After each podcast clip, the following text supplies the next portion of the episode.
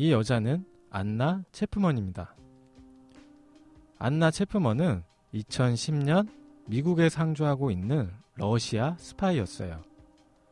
러시아 스파이예요. 그래서 이 여자가 공부도 되게 많이 했대요.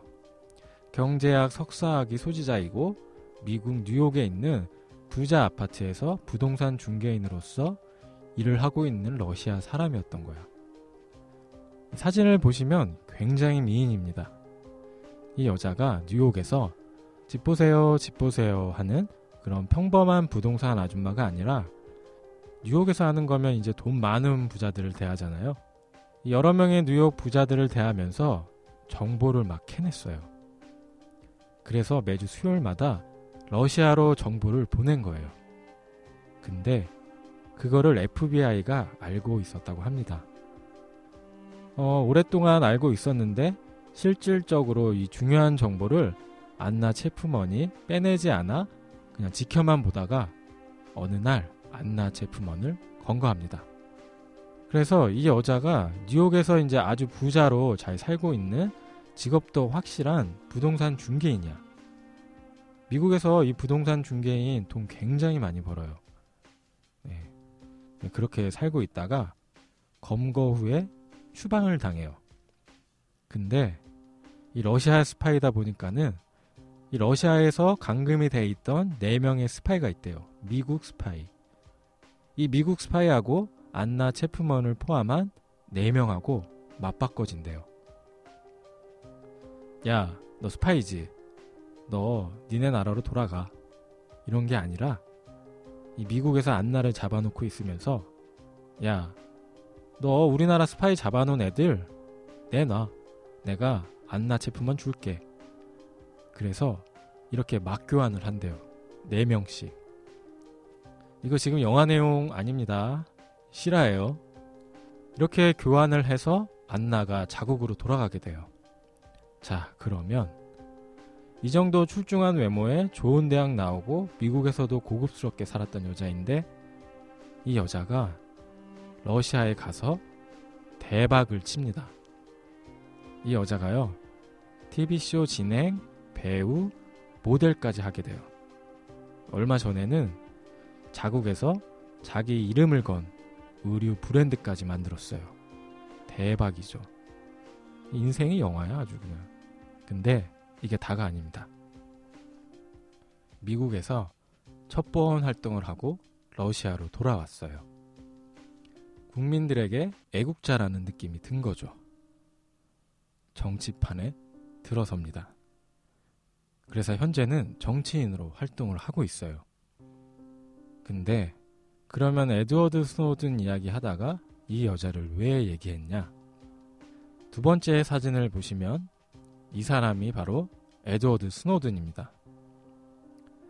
안나 체프먼이 러시아에서 워낙 인기가 많아지고 전 세계적으로 TV에서 보고 싶어 하는 캐릭터를 가지게 된 거예요. 얘가 페이스북의 여왕이 된 거야. 한때 러시아 스파이가 현재 페이스북의 여왕이 됩니다. 그래서 이 여자가 페이스북에다가 뭐라고 남겼냐? 스노우든, 나랑 결혼하실래요? 라고 올려요. 그래서 안나가 한 번 더 세상을 떠들썩하게 하는 거지. 이 에드워드 스노우든에게 공개 구혼을 합니다. 자, 그래서 어떻게 됐을까요? 스노우든은 자신의 트위터에 이렇게 남깁니다. 어떤 일이 있더라도 체프먼과 결혼하고 싶다. 이 글로만 보면 체프먼의 청혼을 받아들이겠다는 뜻으로 보입니다. 이 러시아 법률에 따르면 러시아 여성과 결혼한 외국인이 자동적으로 국적을 취득하는 것은 아니지만 그렇게 할 수 있는 가능성은 커집니다. 스노우든이 러시아 여성인 안나 체프먼과 결혼하면 러시아 국적을 취득할 확률이 훨씬 높아진다는 의미죠.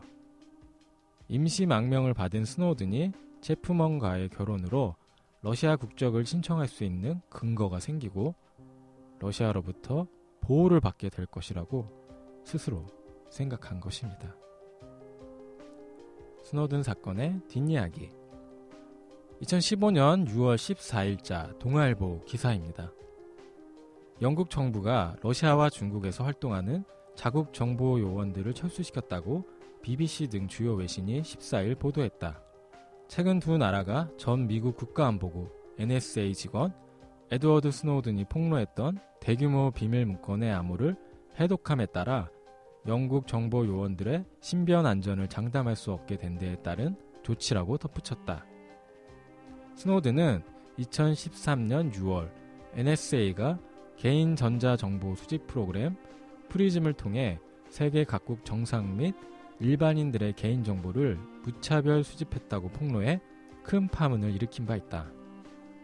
당시 그는 NSA와 영국 정보통신본부 등 170만 건에 달하는 주요 국 정보기관의 기밀 문서를 공개한 후 같은 해 8월 러시아로 도피해 아직 이곳에서 생활하고 있다. 외신에 따르면 러시아와 중국은 최근까지 약 100만 건이 넘는 스노우든 폭로 문건의 암호를 해독했다. 이 외에도 미국과 영국 정보기관의 활동 내역, 해외에서 활동하고 있는 요원들의 명단, 이들 나라의 도감청 기술 등에 관한 알짜 정보를 입수한 것으로 알려졌다. 영국 정보기관의 한 소식통은 스노우든이 예상한 것을 훨씬 뛰어넘을 만큼 막대한 피해를 입혔다며 정보 요원의 소재가 알려져 이들이 살해당하는 것을 막기 위해 요원 철수 조치를 내렸다고 설명했다. 다만 이번 폭로로 인한 영국 정보 요원의 피해는 아직까지 없는 것으로 알려졌다. 이상입니다. 어, 그리고 이 헐리우드에서 에드워드 스노우든의 이야기를 다루는 올리버 스톤 감독의 영화 스노우든이 제작 중이라고 합니다. 신시티와 다크나이트 라이즈의 조셉 고든 레빗, 안녕 헤이즐의 단발머리 소녀 쉐일린 우들리, 캐서방이라고 불리는 니콜라스 케이지 등의 쟁쟁한 배우들이 열연을 보인다고 합니다. 이 영화에서는 어떻게 사건을 풀어나갈지 기대해 봅니다. 팟빵 댓글 잠시 읽어드릴게요. 지랄두 풍년 1세님께서 핵무기 거래 시에는 미국의 도청에 대비해야겠군요. 크크. 에피소드 전반적으로 흥미롭고 다음이 기대됩니다. 라고 적어주셨습니다. 요즘 이런 단어를 많이 쓰더라고요. 핵꿀잼, 핵노잼, 핵노답. 이 핵에 관련된 단어가 나오면 자동적으로 도청이 되어 알람이 울리게 되는데 설마 우리나라의 그 50만 건의 도청 기록들이 핵노잼, 핵노답에 반응한 도청 기록은 아니었을까요? 댓글 감사드립니다. 이상으로 비상사태 미스테리 전담반 1부를 마치겠습니다. 감사합니다.